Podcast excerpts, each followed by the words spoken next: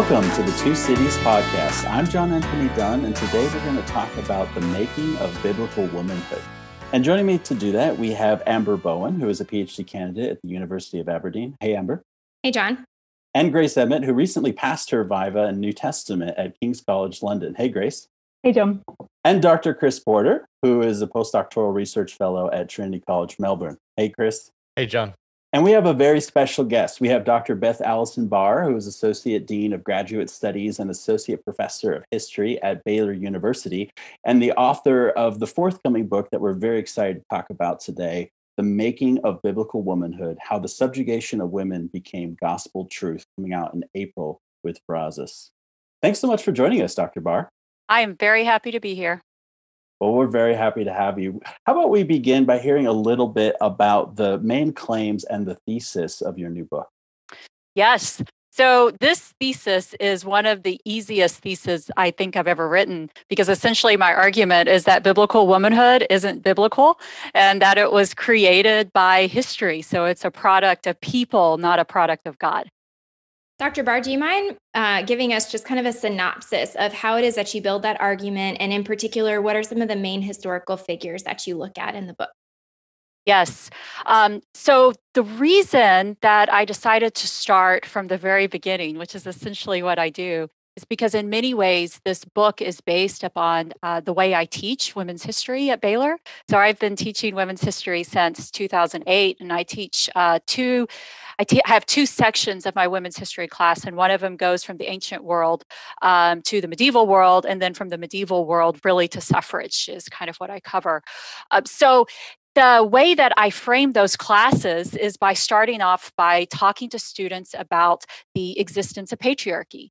And this is something that's been um, you know, a lot of my students at Baylor, Baylor's a Christian university, and a lot of my students are very unfamiliar or at least when I first started teaching, were very unfamiliar with talking about patriarchy. Or if they did talk about patriarchy, they saw it as sort of a feminist claim, um, something that didn't belong in their Christian world.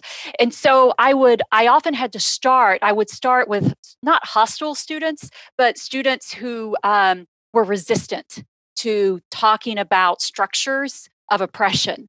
And that as Christians, we can talk about structures of oppression. And in fact, we are called to help dismantle structures of oppression. So I would, so I start the class off by talking about the existence of patriarchy um, and what patriarchy is. And so, and essentially, it is the systemic it is systems that make women always second to men and always be under the authority of men. Um, for some women, this works out okay. Um, things that historians call like the patriarchal bargain, where women actually are able to flourish within patriarchy by the choices that they make, or because they're simply aristocratic women. But for many, many women, uh, patriarchy doesn't work out well for them. And because they are under, they have this sort of double burden that they carry where they may be lower class women, but then they are also then under the authority of not just men, but they are pushed out of education, they're pushed out of jobs, they're pushed out, out of anything that can help them have better lives. Um, so we begin, so I begin the book by helping, sort of assuming that my audience that I'm trying to reach is going to have the same resistance that my students have, not understanding what patriarchy is, um, and then also not understanding that it's something we should be talking about as Christians. So that's where I start us off with is thinking about that patriarchy is something that has existed throughout the human narrative and that it is something that has always been harmful to women. Maybe not harmful for every woman, every woman, but always harmful to women in general. Um, and so I move us from patriarchy then to talking about women in the biblical world. And I have to say this I actually originally didn't want to write a chapter on Paul um, because I was so tired. In some ways, I feel like this argument um, over what Paul means has just gotten stuck in this rut. You know, either you believe Paul is freeing women or you don't believe Paul is freeing women. And it's like, how do you bring those two conversations together? And so I was like, I'm not going to talk about Paul. And it's funny, I was in my kitchen and I had this decided this, and I was just like, I'm not going to do it. And my husband was sitting over at his computer. He wasn't even looking at me. And he said, It won't work.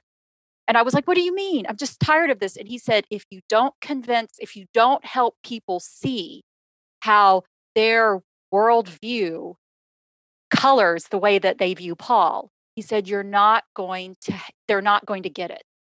So I I gave in and I wrote my chapter on Paul, which I'm now really, really glad that I did because I really I think it does, it frames exactly what I'm trying to do in the book.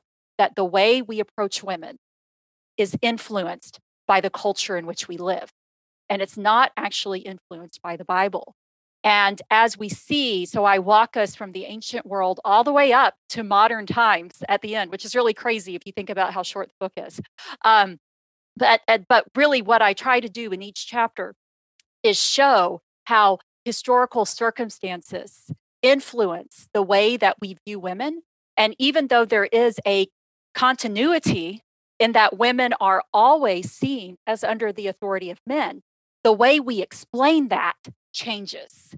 Um, one of my friends, when I first was working on this project, she really brilliant friend, and she was like, "Well, patriarchy shapeshifts," and I was like, "Whoa, that's a great phrase." Yes, patriarchy shapeshifts, and so it changes, which also tells us that um, patriarchy is not something that is a timeless biblical truth, because the way we justify it morphs throughout time, and we can trace it historically.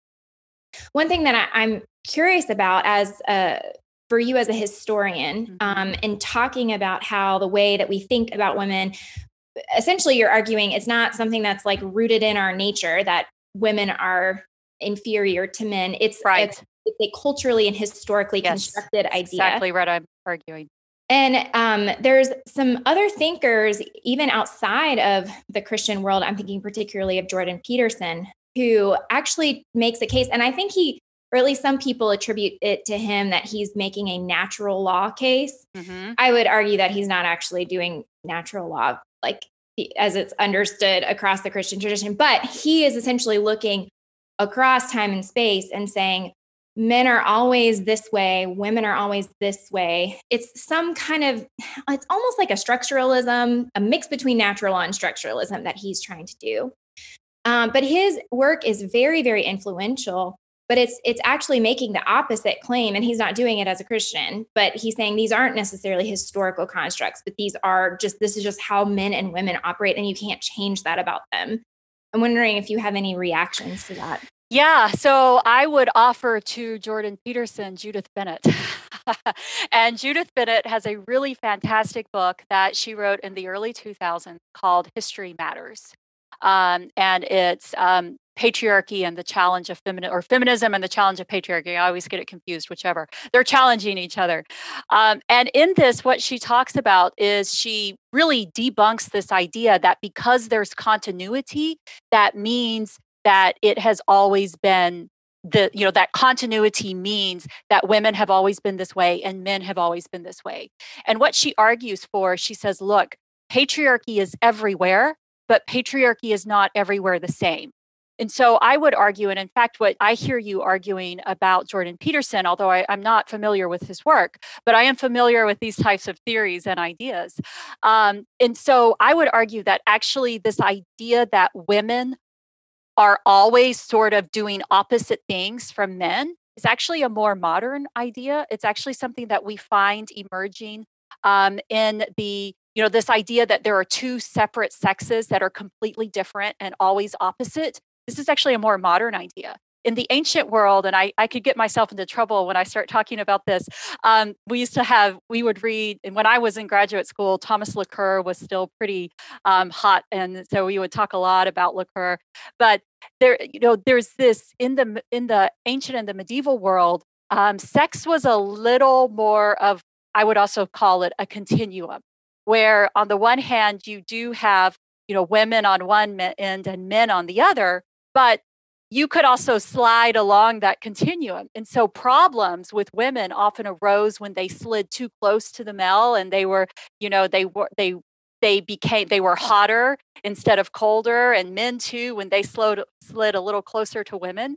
Um, and there's even some fantastic medieval stories about people like spontaneously changing sexes which are all sorts of you know very interesting thinking about today's modern conversations one of the most favorite ones that my students love um, is one where this woman is like running really fast and she jumps over a fence and her genitals fall out they fall down. And so, I mean, it's this crazy sort of thing. Um, but it's this also this, and I, I, may get in trouble for saying this. I'm sorry. I teach women's history, which means I talk about everything. Um, I embarrass my kids all the time. But so it's it's sort of this idea that gender isn't, and I'm saying this carefully because I don't. There's a lot of nuance here, but gender isn't as fixed. Um, that there is sort of this continuum and and today we live in a world where there's an idea that gender is more fixed. Um, and so, even like in the medieval world, yes, there's biological differences. Men can't have babies, women can have babies, but that doesn't mean that women don't act like men and men don't act like women. Does that make sense? Um, whereas today, we sort of have the sense since women have babies and men can't, that means they have to act completely differently. And that is more of a modern idea. Yeah, well, and then the even the framework of modernism with kind of binary thinking and also sharp definitions that oftentimes stand yes. over and against one another. Um, that that actually just even from a philosophical standpoint, that most certainly is a modernist construct. Right. Dr. Barr, thank you. That's so fascinating. And just to kind of hear about um, your route into this study, and I think putting a lot of this stuff in broader historical context is really useful. Um, I'm interested because the, the book obviously defines or takes a particular view of what biblical womanhood is and how that's kind of used within patriarchal systems. And I'm curious to know whether you think that term has no value and is something to kind of to be debunked essentially, uh, or whether yeah. you would want to redefine it in a different way against kind of patriarchal ideology. So, when I originally started writing the book, my idea was I was going to spend the last chapter to talk about remaking, sort of the idea that here we, we're talking about the making of biblical womanhood. And by this biblical womanhood, I mean this very particular idea um, that I sort of trace how it emerges in history that women are destined um, to not be in leadership positions. Um, in, unless something has gone wrong, um, and that they are destined for household um, and to be under the leadership of their husbands, whereas men are destined for public life, leadership, and authority over their household. So that's a very modern, this biblical, this idea of biblical womanhood. But my idea was to write the last chapter and to do remaking biblical womanhood. But by the time I got there, I was like, you know what? My argument is that God empowers all of us differently. And if you look through history, there's no pattern to who gets called to do what.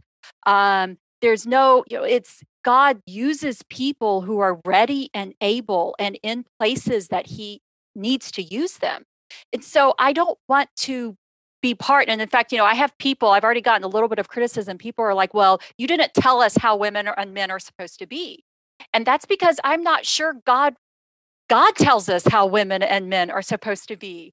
I think God tells us that we are to do his work and that he calls us to do things. And that while sometimes that may be connected to our roles as husbands and wives or single women and single men, sometimes it's just because we're a person who's in a particular place that needs to be used there. So I don't really want to, I think we spend a lot of our time thinking this is how God wants us to be. And I don't really want to do that. I think that's gotten us in a lot of trouble. I want people to be able to be how God has called them. Uh, so I decided not to do that in the last chapter. I decided not to talk about remaking biblical womanhood because my whole point is that God, we should all be able to do what God has called us to do, whatever that may look like. So that's why I decided not to do that. Um, and as I said, I know I'm going to get criticism for not creating a gender theology, um, but I think I'll just let God do that. if that helps you, Grace. Oh yeah, definitely. And um, uh, yeah, I'm secretly quite pleased about that actually because I work oh, on masculinity, and I think I similarly feel like the concept of biblical manhood is is just useless really on the whole. um, yes. So it sounds like we're kind of doing parallel things. So um, you know and it's it's funny because people become very resistant to it and they say well that means that you don't believe in you know biological realities or you say women i'm thinking of elisabeth elliot let women be women you know let me be a woman and sort of the idea is, is you can still do that. Nobody's telling you you can't do that. You know if you if you are called to be a stay-at-home wife and mother do that. There's nothing it's just saying you can't put that impose that on other people and say that it's biblically grounded well, and a big problem is that what we mean by biblical manhood or biblical womanhood is so mm-hmm. often just a trope or a particular cookie cutter or a very specific yes. definition that has no give for the personality, no give for the certain, you know, right. it's very brittle and rigid. And so it breaks. Yes. um, and it's also superimposed in many ways.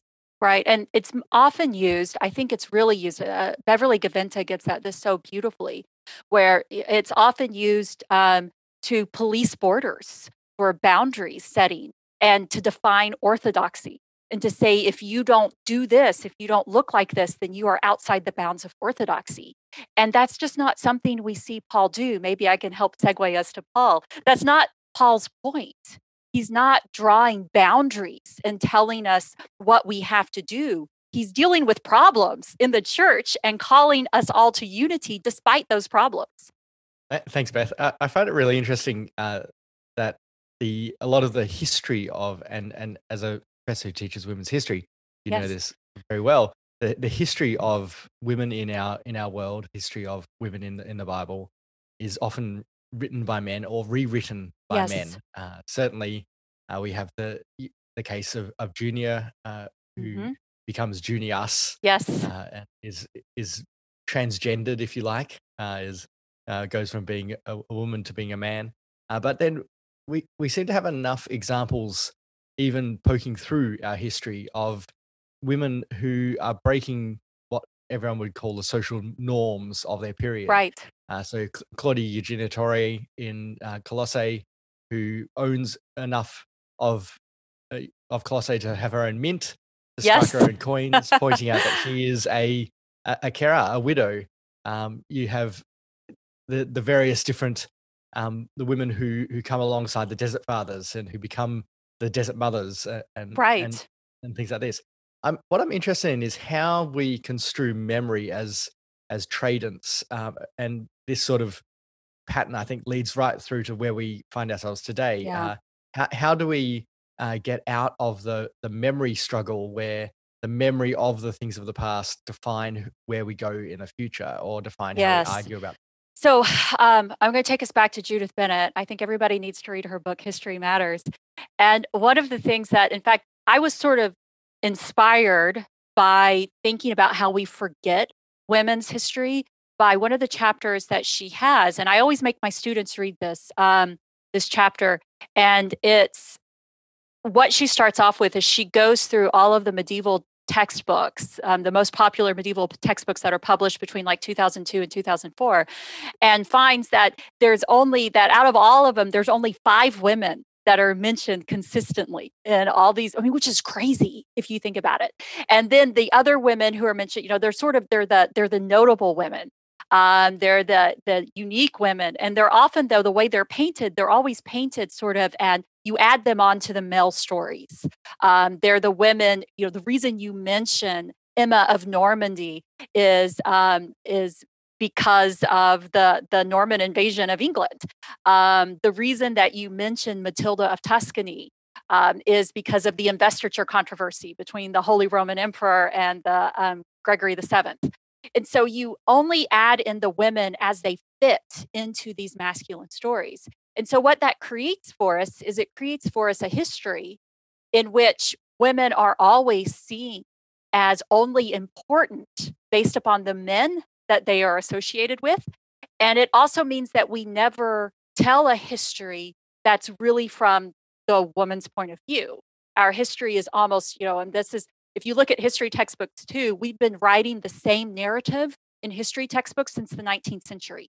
So one of the things as as a women's historian, I get to look and see continuities in women's voices And so if you think about like Christine de Pizan in the early 15th century, um, who wrote the, you know, the City of Ladies, and then if you think about Mary Astell at the early, you know, the early 17th century, who of course wrote a serious proposal to the ladies, um, and then you think about Mary Wollstonecraft, who most people know, who wrote a vindication of the rights of women, um, you know, in, in the 18th century, 100, you know, about a century after Mary Astell. One of the things that they all call for is they say a big problem is women aren't educated.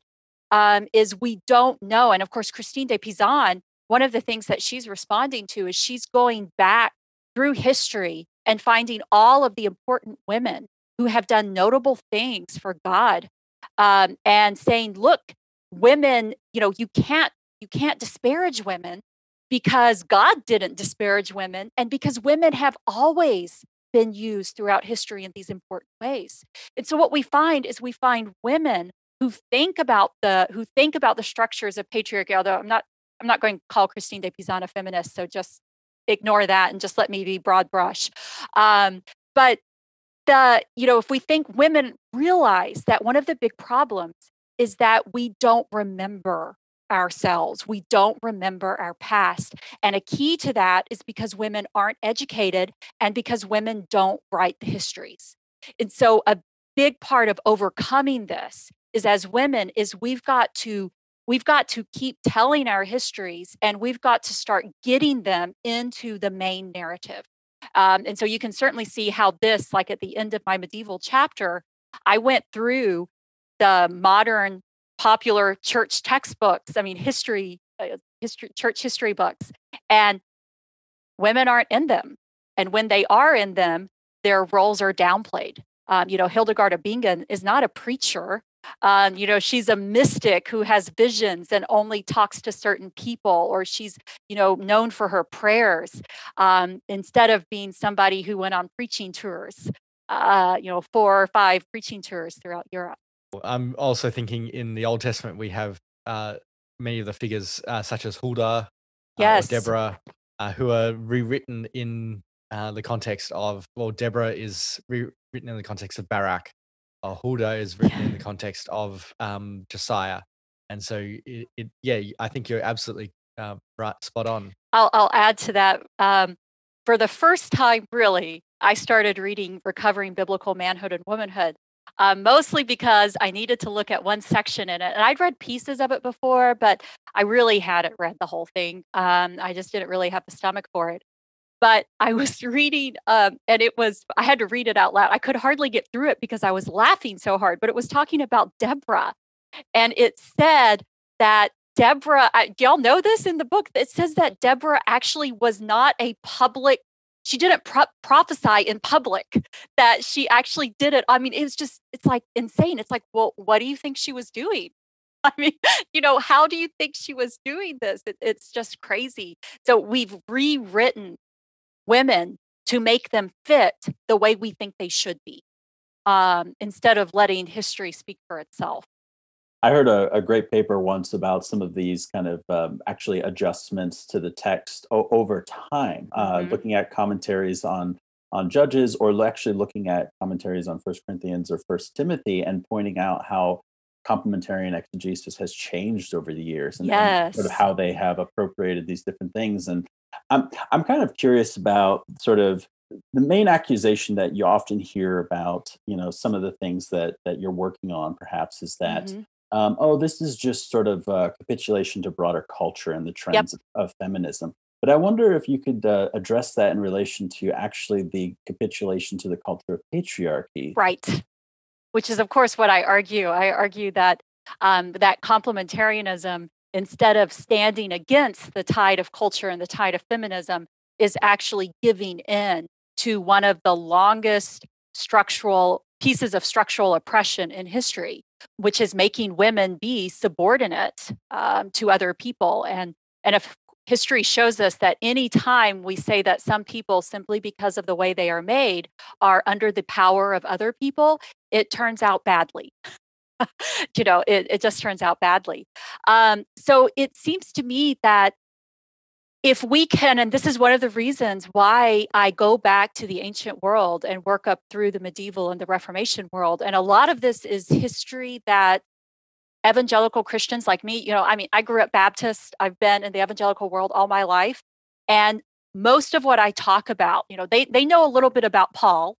They know nothing about the ancient world, Sumeria. I mean, they may have had world history classes at some point. Some people may be more interested in this than others, but in general, we don't talk about you know we don't talk about mesopotamia we don't talk about ancient india um, we certainly don't talk about the medieval world because they were all catholic and so how do they relate at all to us uh, so there's this these huge gaps and so what we're unable to see is that eh, you know it is that these patriarchal systems exist and then again that they are used the way that the reason why women can't preach in the medieval world is not the same as why women can't preach today.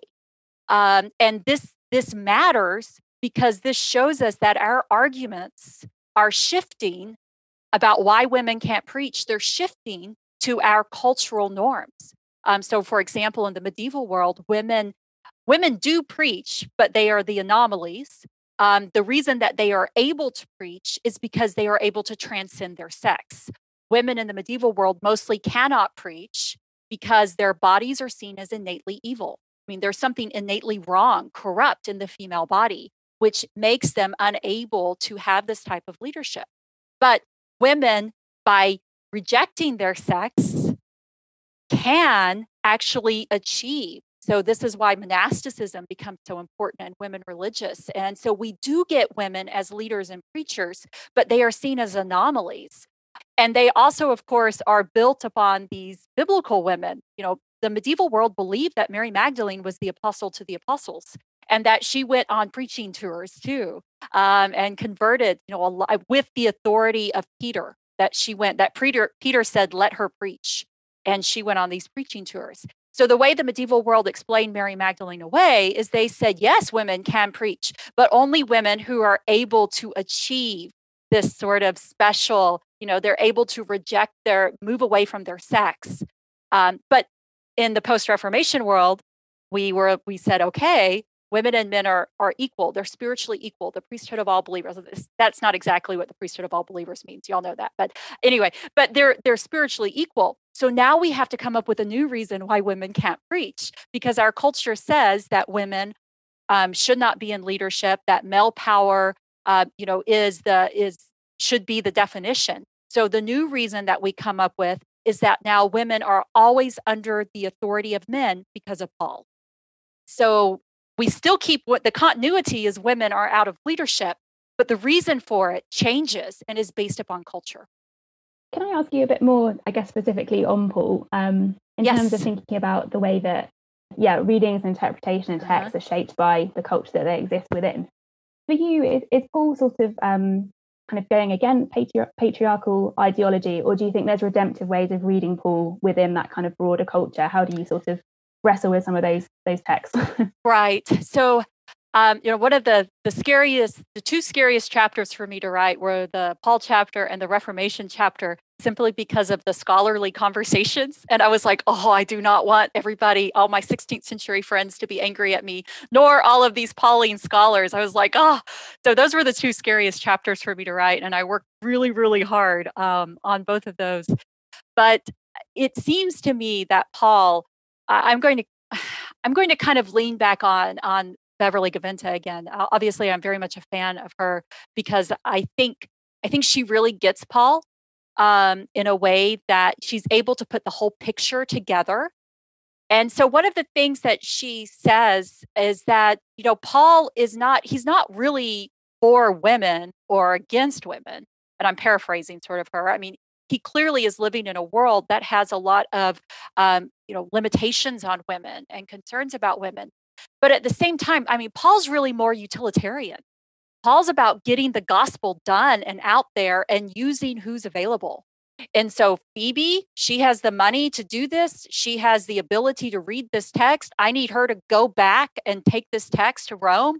Go phoebe go you know? I mean it's i think paul is more utilitarian. Um, and I think he also, because of the gospel, he does see Jesus using women. I mean, you know, Jesus speaks to women and men in very similar ways. Uh, Paul knows this. Paul Paul knows the women who are prominent in Jesus's ministry. We downplay these women a lot. Um, we try to like separate them out and say, oh, you know, there was the, the only women at the cross were probably these women that are mentioned in the Bible. And we don't think about the fact that these are often representative, that, you know, where there's one or two women, there's probably a lot of women who are going along with Jesus. And so, uh, just like we assume there's a lot of men, there's probably a lot of women too in these. So, I think I think what Paul is doing is he's building on what he knows and even in the old testament we we see this too that god uses women in these types of ways and paul paul would have known the old testament um, very well he was very educated and he would have known about the female prophets and how god you know and miriam um, and huldah and deborah he would have known all these stories and so i think i think his logical assumption is let women do what god has always let women do um, and so I think if so, if I can do that, maybe I see Paul more practical, more utilitarian. You know, he's like he gets into the churches and he's like, y'all are y'all are missing the gospel. You're messing around with these problems, and you're missing the gospel. Um, you know, instead of acting instead of working together you're dragging in all these corinthian issues that belong to your you know pagan background he's like stop it um, i think paul goes around and says stop it a lot it says we're, we're working towards the gospel and we need everybody on board to do that. I, I think that's quite helpful nuance. And um, I think it's been interesting for me thinking specifically about masculinity and the way that Paul is so often polarized. Um, right. And I, I get nervous, I think, of readings that try to really rehabilitate Paul and see him as kind of totally odds with um, the kind of world around him. So I think, yes, doing slightly more this recovery stuff, I think is helpful. And the nuance that you've articulated there is, is useful in that way. Well, I'm wondering if we can move into more of a contemporary setting, particularly looking at um, biblical manhood and womanhood. You referenced mm-hmm. the Piper and Grudem book, yes. sort of that enterprise, which I, I, we all know is very much an enterprise. Yes, it is. And even though the the word biblical, I mean, it when you say biblical manhood and womanhood, you mean a very, very specific definition of what that is, right? Um, and so I'm wondering if you could share with us some of just the historical traces that are involved in that, uh, in this movement, um, and and how you approach it in the book as well. Right. Um, so I'll I'll start this off by telling a story. One of the things my husband, when he finally read the entire book, um, he kept saying, and he was writing discussion questions for me for churches. Uh, and so when he finally got through it, he was like, Why didn't you tell this story and this story and this story? And I was like, Because I didn't have enough time. And so one of the stories that I think fits, that I didn't tell, that I think fits in really well with what you just asked me, Amber, um, is about when the church that we were in began to start as men's ministry. And one of the books that they were using was sort of based, I'm not going to name it by name, but it was a men's Bible study um, on masculinity and how godly men are supposed to act and behave. And they were talking about it at the staff meeting with all the pastors. And the pastor who was in charge of the men's ministry, he was looking through the book and he said, Well, he said, the only problem I have with this is it doesn't have very much scripture. he was like, I'm going to have to go in and like find scripture to support these things. And that always really stuck with me. You know, and you could see why, because this idea of godly masculinity and and Kristin Du Mez talks about this really well this is not this is built in the circumstances of the 20th century it's and it's been grafted onto the bible um, it is not something that is biblical we just you know, it's not biblical. Um, so we have to think about why this happened. And while there's there's many reasons for it, um, most a lot of them that have to do with um, the trauma of World War One and World War Two, um, where you know I talk about this a lot when we teach women's history, and we talk about how you know if you talk about the early 20th century that we do see a lot of things women pushing for the vote women beginning to get um, go to you know education especially in the us and the uk it's not so good for them yet um, but they do start getting degrees eventually um, in the 1920s and the 1930s. And so we begin to see things opening up. We also begin to see a lot of, there's a lot of women involved in the evangelical movement. Um, we see women, you know, most missionaries are women. Um, you know, they sometimes go with spouses, but missionaries who are out on the field by themselves are women um, the single women who are flourishing all over the place. You know, we, we can even talk about Katharine Bushnell. That's why she translates the Bible, um, is because she is a missionary in China. And so we can think we can think about um, Helen Barrett Montgomery, uh, who I love her because of course she translates. She's the president of the North American Baptist Association in 1921. She's the first woman elected to any denominational leadership in 1921. Um, and then she translates the Bible. She's the first woman to translate the Bible and have it printed by a publisher. And the reason she does it is because she's teaching Sunday school of essentially junior high boys, um, and they don't understand the KJV. And so she writes the new um, centenary translation to to help the bible reach these boys so that they can they can understand the gospel. And so we think about all of these really significant women in leadership roles um, and then these women sort of continue on with this. In world war ii they continue you know they're they're they hold down the fort they take over all these jobs um, they keep the economies going and then after the war when the men come home there begins to be this concerted push because they're worried about what happens when these men come home after this horrible war and they don't have jobs because the women are doing them. So we begin to see this, you know, we can see it in women's journals and magazines. And I'm not a 20th century historian, so I'm glazing this, but I think I think I think I'm this is solid in what we see going on. We see this push to try to talk women to go back to their house to domesticity. We think about the 1950s, um, and of, of course, the problem is is that a lot of women don't really want to do this. Um, you know, they're happy having families and being married, but they also want to work. Um, they, you know, they they want to be able to do other things. And so we see this push, and we also begin to see, you know, we see this push uh, also against laws in the U.S. Um, women, married women, you know, women couldn't take out loans, they couldn't buy cars without male cosigners. I mean, this actually went on until the 80s. Um, you know, the late 70s and 80s. We just don't really understand this world that women that women had to have male co-signers in order to do these types of things. And so this is really what feminism, the um, the new wave of feminism at the end of the 20th century, is born out of these these legal problems that women can't simply do business like men um, because of these continuous you know this is what ruth one of the things that ruth bader ginsburg did is she began to take apart these laws that kept women from being able to um, to function in the business world just like men. And so we uh, the feminist movement sort of arises out of this and with this too we see a lot of women are at seminaries they're at baptist seminaries they're preaching um, and a lot of men are very concerned about this. And so in the late 1970s, we have what we call the conservative resurgence. And a lot of this is really targeted at trying to reinforce these 1950s values, get women back in the home, out of our jobs, especially out of the pastorate jobs. And the other side of this very ugly story is, of course, the civil rights movement you know, I, I have a I have a friend who's also a historian, and I've quoted her. I quote her several times, but she said when they couldn't oppress black people anymore, they moved to women, to their wives, and it's sort of like you know we have to be above somebody. Uh, you know, this is innately within our within our manhood. This sort of this idea that we have to be in superior positions. Um, and so we begin to see this reinforcement of pushing women out of the pulpit, um, pushing women into the home in, in the Christian world. And then, of course, as I write in my chapter seven, um, we tie this to the gospel itself.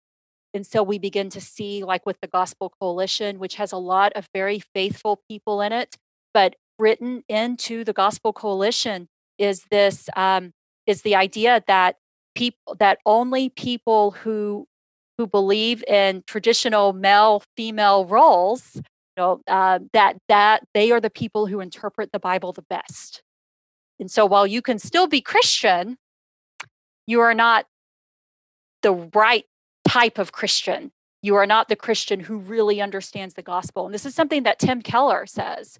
Uh, you know tim keller he says that if that people who don't believe, who believe that women can be pastors and in leadership, that their understanding of the Bible is suspect um, because the only right way to read the Bible is that men are only men are called to leadership.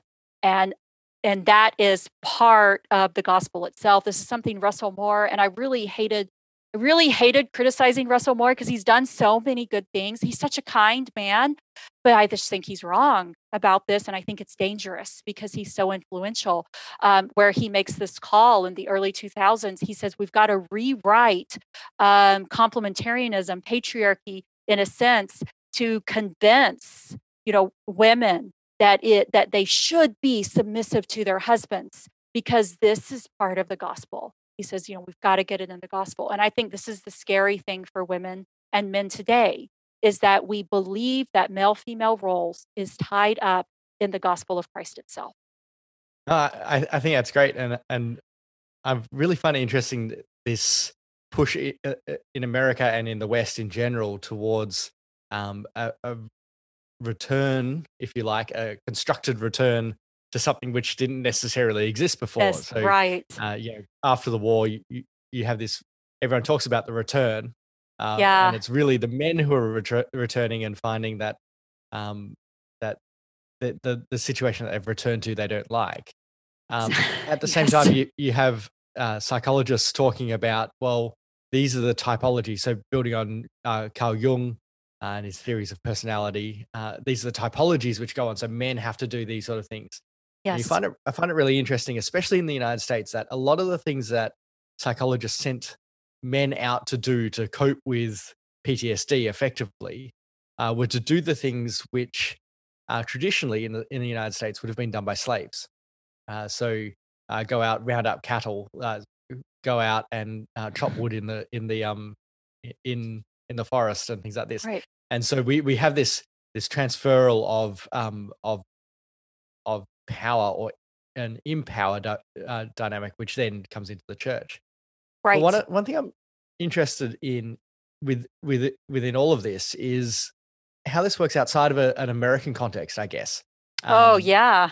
So that so that that's a what I, from what I can see is a fairly clear narrative in the US, but it doesn't seem to happen in other cultures. So uh, people return from yeah. from the war to Italy and uh, they returned to what has become well what always was i'd argue a matrilineal culture um, so rather than a patriarchal or maybe patriarchal in, in its front outward facing fashion but it's it's strongly matrilineal so the there is a, a, a social dynamic to the interaction of women which uh, works behind the scenes to make the culture function mm-hmm. I, I live in a here in Melbourne. I live in a very Italian neighborhood, uh, if you ask anyone around here who makes the decisions at home, uh, it's it, the, the the answer comes back is it was it's the, the nonna, the the grandmother is the one who yeah. makes all of the decisions. She's the one that you do not cross. Uh, notionally, it might be the um, the men, but uh, in reality, the social reality of things, it's the women. Um, I'm wondering what can we learn from that uh, right. from, those, from those cultures which haven't had this patriarchal shift. So uh, um, that was if I had had another chapter in the making of biblical womanhood, maybe one day I'll write an epilogue. Um, it would have been how if we take biblical womanhood outside and we look at it globally, that it completely falls apart. And, and once again, what I think, Chris, what I think you're showing is that these ideas of what women and men are supposed to do really is culturally constructed. There is not a constant throughout history. Um, we want to make there, you know, uh, for us as i'm a i'm very clearly we've done my family's done dna tests. I am so white european you know i just everything. I'm just very white northern white european. I have a little bit of southern spain but that's it okay? So um, I, this is and my world we have tried very hard to argue that there is you know that there is this constant for how women and men are supposed to ha- behave and it very much also is associated with class values. I mean you can see this definitely in the us like in the south there's this idea that women who stay at home and don't have to work that that's because you know it's a it's a luxury that they're in a higher class it's a mark of being um, of being a southern lady and this is this is a privilege this is not something that most women can do and that most families can do, nor that most families really want to. And so if you look out broader, more globally, on the one hand, you will see the continuity of patriarchy, but you will see it manifest in different ways um, because it's tied to culture.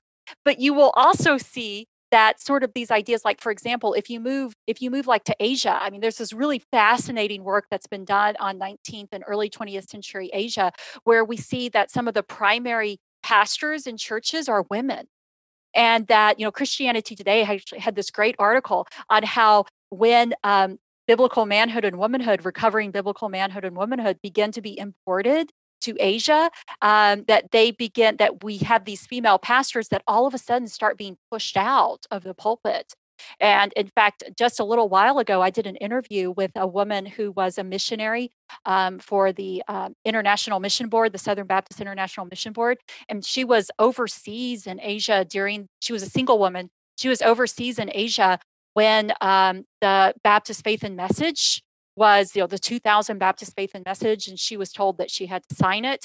Um, and so she talked about how you know the impact that this has that um, the church she was going to this international church in korea uh, and what she's begun to see the women that used to always be on the stage and pray and public she began to see them disappear and when she started asking questions about it, what she found was that it was this influx of this Western idea, and that it was when sort of the Western leaders began to come and preach at these international churches that they carried with them these Western ideas and started pushing women out of the pulpit.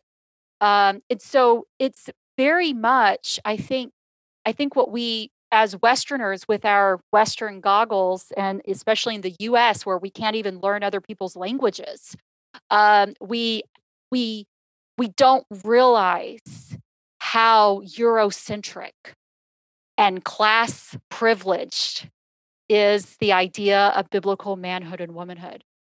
Um, and so I think if we push that out globally, it really, if we start looking at it through the lens of other cultures, um, it just completely falls apart. And we realize that it, it's that it is constructed on our culture, that it is not constructed on the Bible. Um, part of the story of pushing it out globally too is the spread of the ESV, which is somebody has to do a whole dissertation on the impact of the ESV um, and what it has done uh, on the global in the global Christianity. Dr. Barr, the last couple of weeks have been um, quite intense uh, online with people talking about the newly released report from Ravi Zacharias International Ministries. And then in the past couple of years, also just reports of sexual abuse coming from Southern Baptist denomination. And we're wondering if you discuss the problem of sexual abuse in your book, or if you have a way to kind of think about it and talk about it in light of your historical research. Yes. Um, I do get to it in the last chapter of my book, which I won't give away any spoilers. Um, but essentially, I decided, as I said, I already told you that I decided to not do a chapter on remaking biblical womanhood because I didn't really think I was arguing that by the time I got to the end. But I did want to talk about what I call the um, the hidden underbelly of the this idea of of patriarchy, of Christian patriarchy, of biblical manhood and womanhood, whatever you want to call it. And this is a historical continuity is that whenever you place women in legally, religiously under the authority of men, where women do not have avenues of recourse where they can actually get out, where women are not included um, in leadership conversations, where women do not have visible women who actually have the power to help them, that what we see is the continuity of abuse, the continuity of sexual abuse, the continuity of physical abuse, the continuity of emotional abuse. Um, there have been a lot of complementarian preachers who have, and, and thinkers and writers who have tried to argue that this is not a reality, that the only time abuse exists is when men aren't acting like servant leaders. The problem is, is that their voices are becoming much more hollow as the church too and these uh, sex abuse scandals keep coming out. Um, Kristin Kobes Du Mez has completely under, I mean, has just pulled the rug out from any idea that ideas about women, and in fact, you know, this one of the things I argue too, ideas about women matter. And when you argue that men are superior to women, and that's the argument that if men, that women cannot be in leadership because there is something innate about them that doesn't allow them to do this. And you can make that sound pretty. I don't care how pretty you make that sound. That is the argument of complementarianism is that there is something innately wrong with women, which in some ways is the same as the ancient world, okay? That there is something innately wrong with women, that they cannot lead. Um, and that means that women, um, that men are taught, which is what Kristin really unpacks, that men are taught that they are innately superior, that there is something about them that makes them. And you could think about this. I think about this like with churches that teach that women can't teach boys over the age of 13. What does that do to teenage boys' minds when they realize that their mothers and that their sisters and that the other women in the church, that because they are female, that they don't have the ability to teach teenage boys? It teaches teenage boys that there is something about them that makes them better than women. Ideas matter. And what we see with Ravi Zacharias is that ideas matter. He believed that he could use women and treat women as sex objects, and that that was separated from what he saw himself as doing for God. And the only way you can really reconcile is that is that he truly believed that there was a gender hierarchy and that what he was doing to women was okay because he was because women are not human the way he is and that's what it teaches us um, complementarianism teaches us that women are not human. and people are going to get mad at me and i'm going to get some ugly emails for saying that out loud but that's the reality of it um, which is why you know i think dorothy l sayers just says it so beautifully where she says that you know if we look at it throughout throughout history that men are always considered to be vir and homo which in latin both of those words vir is masculine homo is humanity whereas women are always femina women are always other women are always under the authority of men. And this makes men not treat women as human. Well, Dr. Barr, thank you so much for your time. This has been really fascinating. We appreciate your historical insights and, and just really look forward to checking out your new book when it appears. Thank you so much. I've really enjoyed this. So thanks for having me on.